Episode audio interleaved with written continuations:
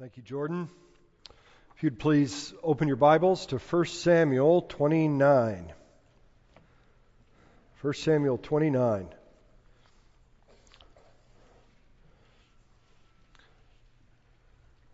Been trying uh, for the last couple of weeks to recalibrate my mind and my attention on 1 Samuel. And as I did that, reread some of these chapters, worked through um, these chapters that are before us today, I was reminded of something that you will all agree with me on, I think, or at least feel. That we live in a day when we do not trust human authority very much. And there are really good reasons to not trust human authority in our culture, in our world, even in the church at large. Because those who have been given power and authority so often abuse that power and authority. Instead of serving the people that are under them, they either directly or indirectly end up hurting them. This is true in families. This is true in churches, in our communities. It's true even at a national level. Sometimes those in human authority and power hurt whole nations. Vladimir Putin is only the most recent example of that in human history. But he comes in a long lineage of sinful leaders who leave carnage in their wake. His legacy stretches all the way back to Adam in the Garden of Eden, who was given an authority position as a vice regent of God Himself, and through his unfaithfulness, wreaked havoc on the entire human race. We are studying 1st and 2nd Samuel this morning, and I'm reminded of leaders that leave carnage in their wake as I look at King Saul. So much of 1 Samuel is a study in contrasts, the contrasts of human leaders. Now, we can get duped into thinking this is simply a character study and not about the work that God is doing. But there is much to learn from the characters in the Bible. And we see a contrast between human leaders in this book. We saw it early, the contrast between Eli and Samuel, an untrustworthy leader and a trustworthy leader. But the bulk of our, our, attention, the bulk of space in 1 Samuel is devoted to the contrast between Saul and David. If you'll recall, in 1 Samuel 8, Israel asked for a king like the nations. But the reason they asked for a king like the nations is they had rejected the Lord as their king over them. And that's really what goes wrong with human leaders.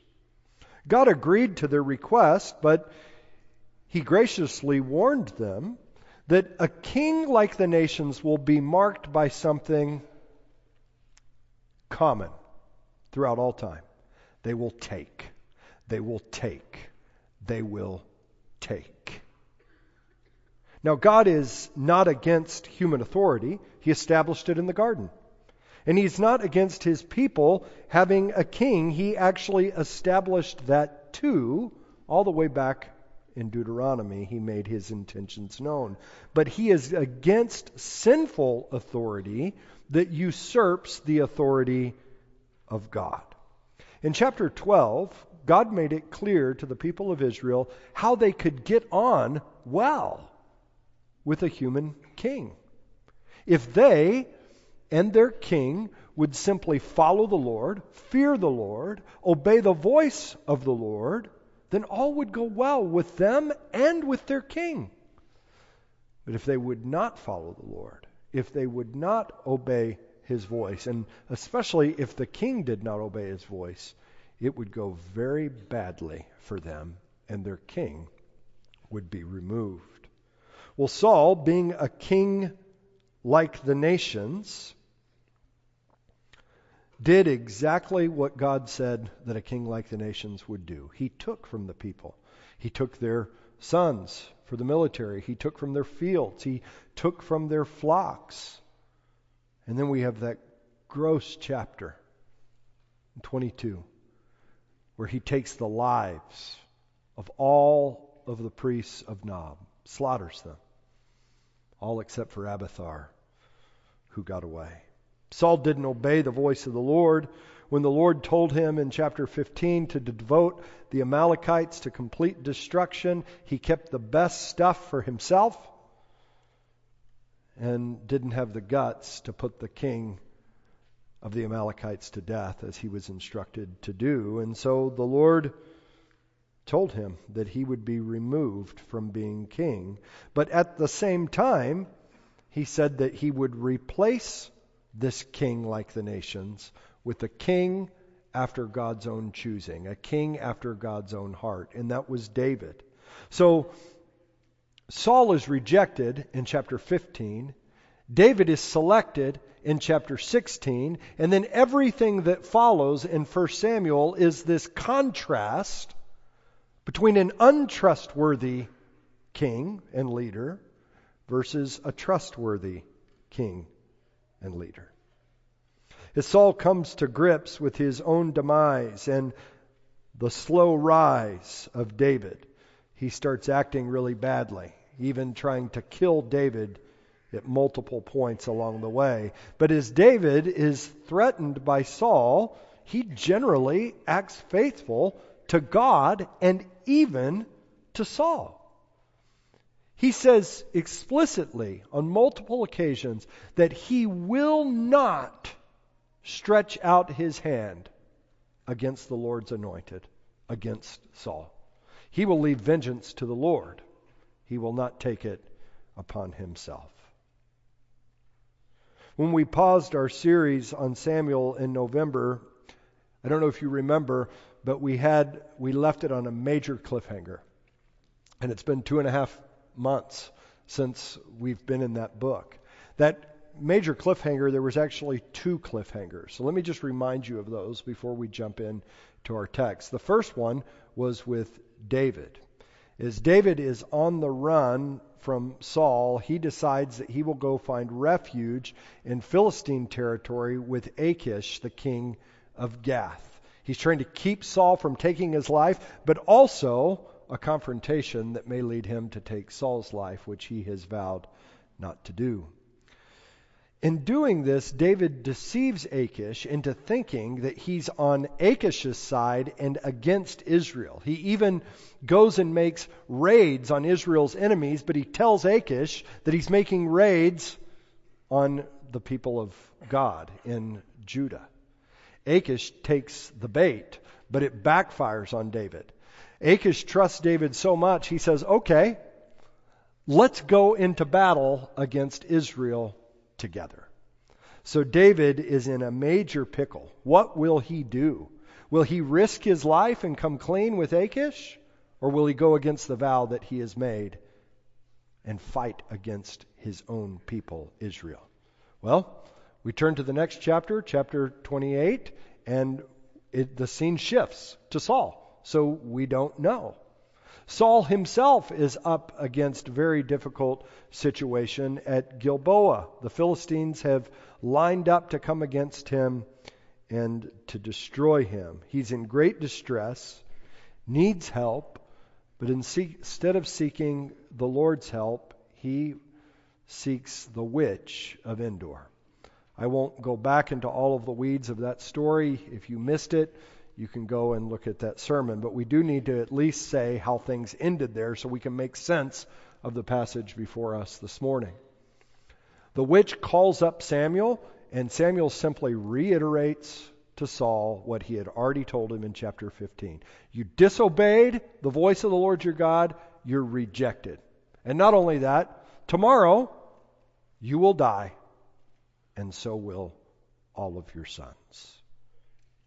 We see both of these cliffhangers resolved in the chapters in front of us this morning. In chapter 29, David gets out of his pickle. In chapter 31, Saul dies. And so do his sons. I'm not going to focus on chapter 31 this morning, except by way of referencing it a few times. We'll pick that up next week as we look at David's response to Saul's death in 2 Samuel chapter 1. For today, I want to focus our attention on David. He is by no means a perfect man, but we are meant to see that he stands in stark contrast to Saul. He is meant to serve as a picture that a human king can be trustworthy. And more than that, he is meant to point us to the trustworthy King, King Jesus. Human leaders will always let us down, even the most trustworthy of them. But Christ will not.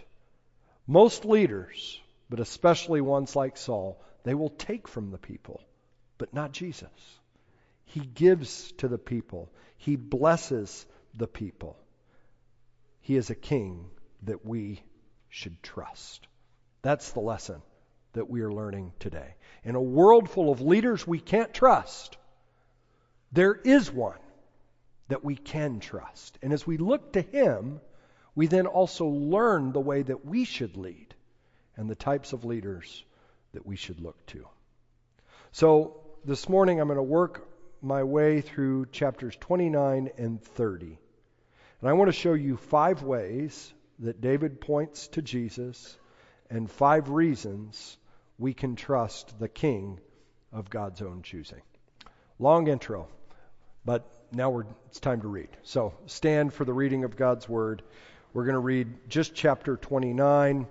I will summarize and walk you through 30 as we go. This is what God's Word says. Now the Philistines had gathered all their forces at Aphek and the Israelites were encamped by the spring that is in Jezreel. As the lords of the Philistines were passing on by hundreds and by thousands, and David and his men were passing on in the rear with Achish, the commanders of the Philistines said, What are these Hebrews doing here? And Achish said to the commanders of the Philistines, Is this not David, the servant of Saul, king of Israel, who's been with me now for days and years? And since he deserted to me, I have found no fault in him to this day. But the commanders of the Philistines were angry with him. And the commanders of the Philistines said to him, Send the man back, that he may return to the place where you have assigned him. He shall not go down with us to battle, lest in the battle he become an adversary to us.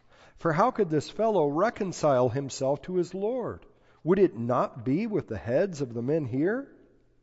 Is not this David? of whom they sing to one another in dances. Saul has struck down his thousands, and David his ten thousands. Then Achish called David and said to him, As the Lord lives, you have been honest, and to me it seems right that you should march out and in with me in the campaign. For I found nothing wrong in you from the day of your coming to me to this day. Nevertheless, the Lords do not approve of you, so go back now and go peaceably, that you may not displease the lords of the Philistines. And David said to Achish, But what have I done? What have you found in your servant from the day I entered your service until now, that I may not go and fight against the enemies of my Lord the king? And Achish answered David and said, I know that you are as blameless in my sight as an angel of God. Nevertheless, the commanders of the Philistines have said, He shall not go up with us to the battle.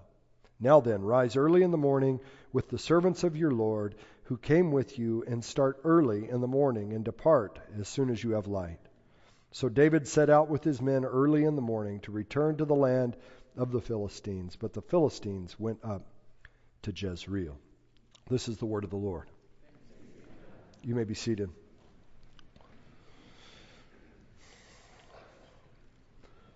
So I framed this whole sermon around the notion that David is a picture of a king we can trust. And then we just read chapter 29. And you may be thinking, I don't know if I can trust a king like that. He's being completely deceptive to Achish. It's true. He is being completely deceptive to Achish. But I want to make an argument that he's doing so in such a way that should lead the people of God to trust him, not to distrust him. It's true that David is being false to Achish, but there is a veiled irony in this chapter that we are meant to see. And I hope to be able to show you that we are meant to see it. Though being false to Achish, David is being true to the people that he should be true to, to God, and to God's anointed, albeit wicked king, Saul. Achish says three times in this chapter, I have found no fault with David. Did you hear the repetition? He even says, You have been honest. And I want to go out on a limb and say that Achish is speaking better than he knows through these utterances, but in an ironic way. I think this is a direct allusion to the very words that Pilate said as Jesus was on t- trial and three times says, I find no guilt in this man. But in what way is David faultless? In what way is he honest? He's being honest or being true to Saul. The commanders of the Philistines are against David going into battle with them, I think because they see through David even though Achish can't. So they tell Achish to send David home. And in verse 8, when Achish breaks the news to David, David says, But what have I done? David has asked this question before in the book. He's asked his brothers. Remember? As they're facing Goliath and he comes to the to the battlefield, they say they they mock him and he says, What have I done? He says it later to Jonathan about Saul. What have I done? He says it to Saul directly. What have I done? And in every one of those occasions where that phrase, that question is asked, David's hands are clean. So that's our first contextual clue that he is innocent and he is honest. He goes on to say to Achish, What have you found in your servant that I may not go and fight against the enemies of my Lord the king? On the surface, this seems like that thing you do at a restaurant sometimes. It's like, I'll pay, no, I'll pay, no, I'll pay. And you do this dance, but really you're hoping the other person pays. David's like, oh, what, what, what have I done wrong? But he's really thinking, oh, I'm glad you've let me off the hook. I don't think that that's what's going on here. I think he actually wants to go. But why do I say that? Because of a very key phrase that, again, is repeated three times within the book of 1 Samuel. He says that he wants to fight against the enemies of my Lord, the king. That phrase, used three other times in 1 Samuel, always refers to Saul. Every time. So you see, the commanders of the Philistines have David figured out. But Achish is duped. Look back at verse 4. It's really commentary on what David is trying to do. The commanders say that if David goes into the battle with the Philistines, he'll turn on them. I think that's what he intends to do. They say, How else would he be reconciled to his Lord? Speaking of Saul, which is the question in David's mind. It's only with the heads of these men. You know, every time heads roll in 1 Samuel, it's always Philistine heads. Whether it's their god Dagon or their champion Goliath, when David goes against Philistines, heads roll. The commanders know that. They know his reputation. He has struck down his tens of thousands. We would be fools to let this guy go into battle with us. And I think that that is apparently because of all of the evidence I've just put forward to you, that's exactly why David's hands are clean here. He intends to get out of this pickle of not stretching out his hand against the Lord's anointed by stretching out his hand against the enemies of the Lord and the Lord's anointed. But God had other plans for David. God planned for Saul to die, not at David's hands, but at the hands of the Philistines. And if God's going to accomplish that purpose, he needs David out of the equation. Because when David's in the mix, Philistines die. And this leads us to the first reason God's king is trustworthy. He doesn't repay evil for evil. I know this is a complicated point, but I think it's the point that we are meant to see in this chapter. Yes, David will fight against the enemies of God, but he will not repay evil for evil when it has to do with the king that the Lord has put on the throne, even though Saul had done him wrong. So, just like Jesus, when he is reviled, he does not revile in return. When he is harmed, he does not harm in return. That's why we can trust God's chosen king. God had a plan for Saul to die at the hands of the Philistines. You can read about that in chapter 31. But the narrative doesn't go to chapter 31 next. You see, God had a plan for David as well, a substitute plan that is recorded in chapter 30. And what you need to understand as a reader is that the events that are taking place in chapter 30 and the events that are taking place in chapter 31 are happening roughly at the same time. And it draws out very important contrasts between David and Saul.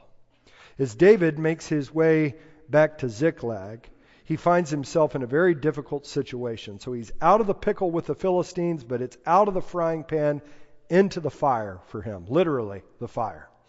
As he shows up back at his camp, he sees that the Amalekites have completely plundered the camp. They've burned it to the ground, and they've hauled off all of David and his men's wives, their sons, and their daughters, including David's wives, his sons, and his daughters. And if that were not enough, the men who are with David now want to stone him to death because of what has happened. So, will David show himself to be a trustworthy, anointed king? And if so, how? Notice in verse 6, we read that David was greatly distressed. Another one of these phrases that shows up one other time in 1 Samuel. It's in chapter 28. As the Philistines make their way toward Saul in Gilboa, we read that he was greatly distressed. And as David's armies arrive at Ziklag, David is greatly distressed. I've tried to piece together the chronology of all of this, and I think that Saul is greatly distressed at the exact same time that David is greatly distressed. Different location, but roughly the same time. But the way they respond to their distress is very different. What does Saul do when he's up against the wall? He goes to the witch at Endor. What does David do? In his grief and when his men want to put him to death, he strengthened himself in the Lord his God. And this leads us to the second reason that God's chosen king is trustworthy. He finds his strength in the Lord. The phrase strengthened himself in the Lord is also repeated one other time in 1 Samuel. So you're getting a good review of 1 Samuel this morning. Chapter 23. When Saul is pursuing David, Jonathan comes to David and strengthened David's hand in the Lord. How did he do that? He strengthened his hand in the Lord by reminding David of God's promises that he had already made to him in the past. Remember, David, you will be king My father, he will not be king. You will be king. And David was encouraged and strengthened by that promise. I wonder if David strengthening himself in the Lord here at Ziklag is not simply him rehearsing, okay, I know this, I know this, I know things are really bad right now, but I know what God has said. I will be king. I can trust him with the details and the logistics between now and then. Friends, if you want to find strength in your distress, and I know you're up against a lot of it, the best thing that you can do is be reminded of the promises of God. If you are in Christ, you are secure. If you are in Christ, you will go the way that He went. He suffered, He died, but He is risen from the dead and you too will one day be raised with him. The promise of that day is the strength you need to get you through this day. David, a man that we can trust in this story, is a man who strengthens himself in the Lord, but not simply by recalling past promises, but also seeking a present word from the Lord. And so he calls for Abiathar to the priest, the priest to inquire of the Lord for him. And the Lord gives him a word You will overcome the Amalekites. That's another promise, but also a command pursue them. Pursue them. And that leads us to the third thing that we learn about God's trustworthy king. He obeys the word of the Lord. He immediately pursues the Amalekites just like God told him to do. And what we are meant to see here is a contrast with Saul. Remember, what's the main reason Saul is being removed from being king? It's something that happened way back in chapter 15. God gave him a word to devote the Amalekites to complete destruction, but he kept for himself the best of the spoil, and he wouldn't put their king to death. God said, You don't obey my voice, you don't submit to me, you will not serve others, you will be removed. Friends, I want you to catch that point I just made. Trustworthy leaders have to submit to God. You see, it works like this. If you can't obey the one over you, why in the world would God entrust you with a responsibility to have authority over others? Those who are given authority are given it by God, and therefore they must submit to God. Their submission to God is not simply lip service, it will be proven out in your life and in obedience. Saul does not obey the word regarding the Amalekites, David does. He goes in pursuit of the Amalekites with 600 men. Not all of them have the energy to keep up the pursuit, so 200, a third of his ragtag army, is sloughed off and left behind at the brook of Besor. But God provides for David. He provides an Egyptian slave who was left behind by the Amalekites after they plundered David's camp. And this slave leads them to that camp. And we read in verse 17 that David struck them down as God said he would, from twilight until the evening of the next day. David rescued everything, verse 18, that the Amalekites had taken. So again, while Saul's losing everything that God had given to him at Gilboa, taking his own life, and while through his disobedience, Others are losing their lives on the battlefield. David is recovering all that was taken from him through faith in God's promises and obedience to God's word. And what's more is they not only recover what they lost, they pick up more. They take the livestock from the Amalekites. Look at verse 20. We see, and this is an important word if we're going to understand what comes next. This is David's spoil. It's really interesting. We have one verse on the battle. One verse on the battle. The rest of the narrative is all about what David does with the spoil. Remember, what does Saul do? He takes. What will David do with that which was given to him? You know how families can be when an inheritance is divided up? Even healthy families? People start getting real grabby.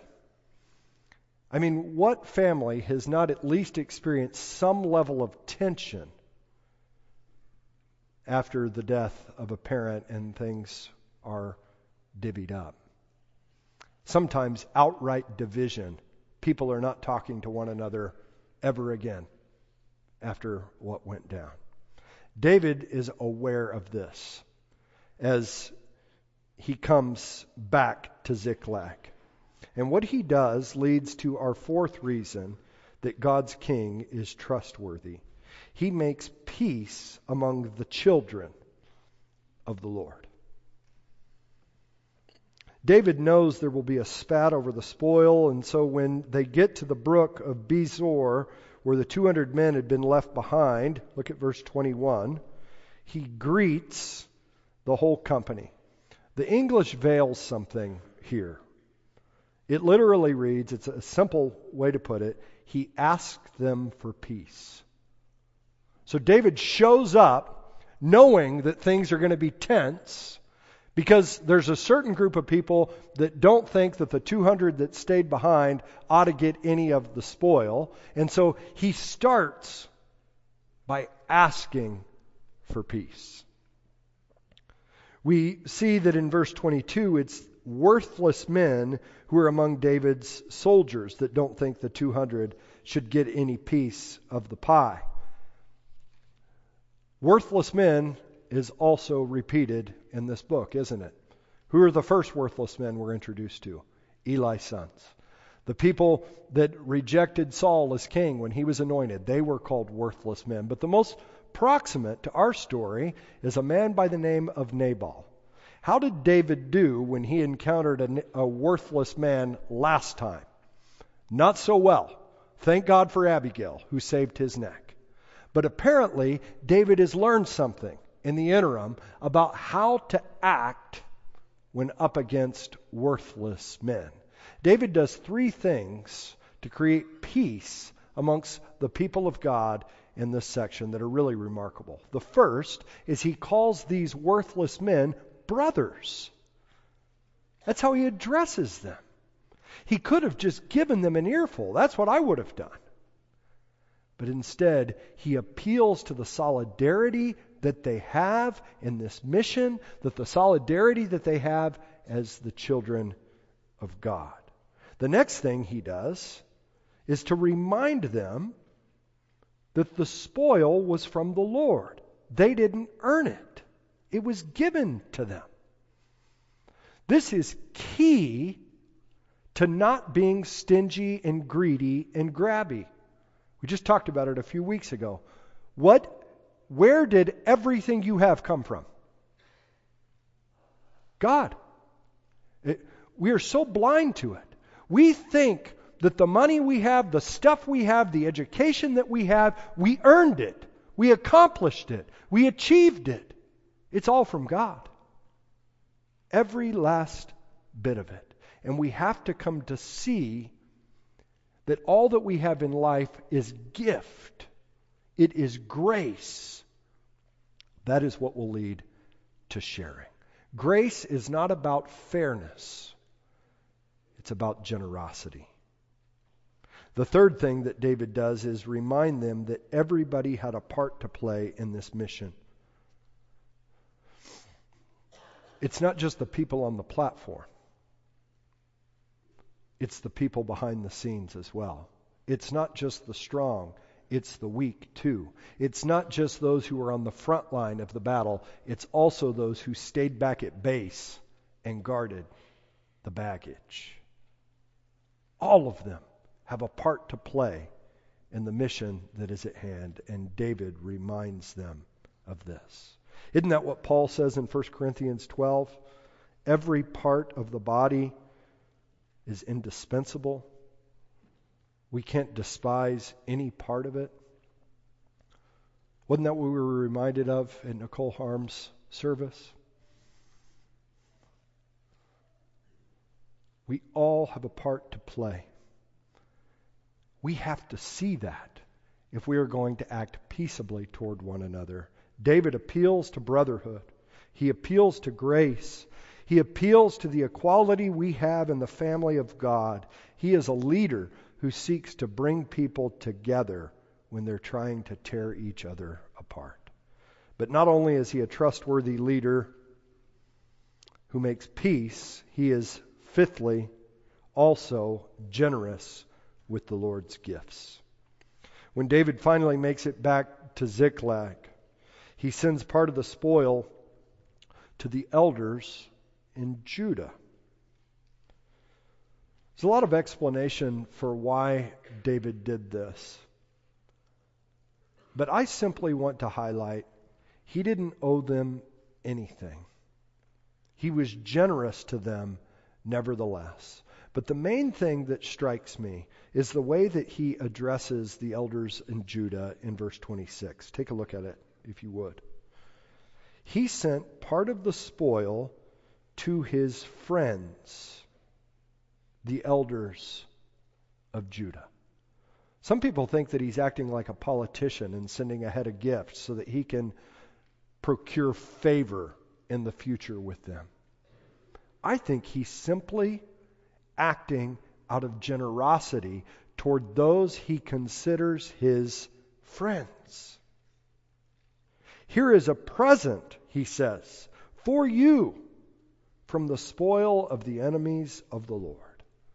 We are meant to see a contrast. Saul takes, David gives. This is the man of God's own choosing. A king who does not call his people his subjects, although we are his subjects, but instead calls them his friends. Isn't that what Jesus said in John 15? I no longer call you servants, but friends. And greater love has no one than this, that somebody would lay down his life for their friends. David is not perfect. That will be very clear as we continue in this series. But in this scene, we are meant to see the picture of a trustworthy king. And we are meant ultimately to see Jesus because that is what all of the things in this story are pointing us to. They are not meant to whitewash David, they are meant to point us to Christ, the perfect one who gave his life to pay the price for our sins. He laid down his life for his friends. Human leaders will let us down. The Son of God became our brother by taking on flesh. He will never let us down. He is completely trustworthy. That's the takeaway today. I want you to acknowledge something, to see something. When Jesus is risen from the dead, he says, All authority in heaven and on earth has been given to me. Jesus has great authority, the most authority, as a human leader. He is God, but he is also man. And he is the first human leader to do it right all the way through. But before all authority in heaven and on earth was given to him, before that happened, he proved through his life that he was trustworthy. He did that by not repaying evil for evil. He did that by finding his strength in the Lord when he was up against a wall. He did that by obeying God to the point of death, even death on a cross. The Lord didn't deliver him like he delivered David here from death, but he did deliver him through death. Jesus was raised on the third day. God gave Jesus the victory, a much greater victory than the victory that David was given. He gave him the spoils. He has plundered the strong man's house. But guess what? He's not keeping the goods to himself. He's distributing them freely to his brothers, to his friends. He gives all who trust in him the gift of forgiveness of sins, eternal life. He's given us the Holy Spirit. As he ascended on high, he led a host of captives, and he has then distributed gifts to men. Spiritual gifts, a spiritual family. He is trustworthy. But if you want to receive the bounty of the spoil, you have to trust Him. You have to place your faith in Him. And that will be proven by following Him, of doing like He did. And you know what that means? Most of you here this morning, not all of you, but most of you, you have some slice of authority. What will you do with it? Will you use others to take for yourself? Or will you see your role as a leader, your authority that you've been given as a stewardship from God, to be used to bless others, to give to others, and not to take from them? Jesus is proof that human authority can bless and doesn't have to hurt. We live in a world of many messed up and broken leaders. Like I said, we've seen it in the home, we've seen it in schools, we've seen it in churches, we've seen it in our country, we've seen it on the world stage as well. Jesus is hope in the midst of that, that he is a king that we can trust, but he's also an example for how we should lead. May we lead with the love of Christ. Would you pray with me?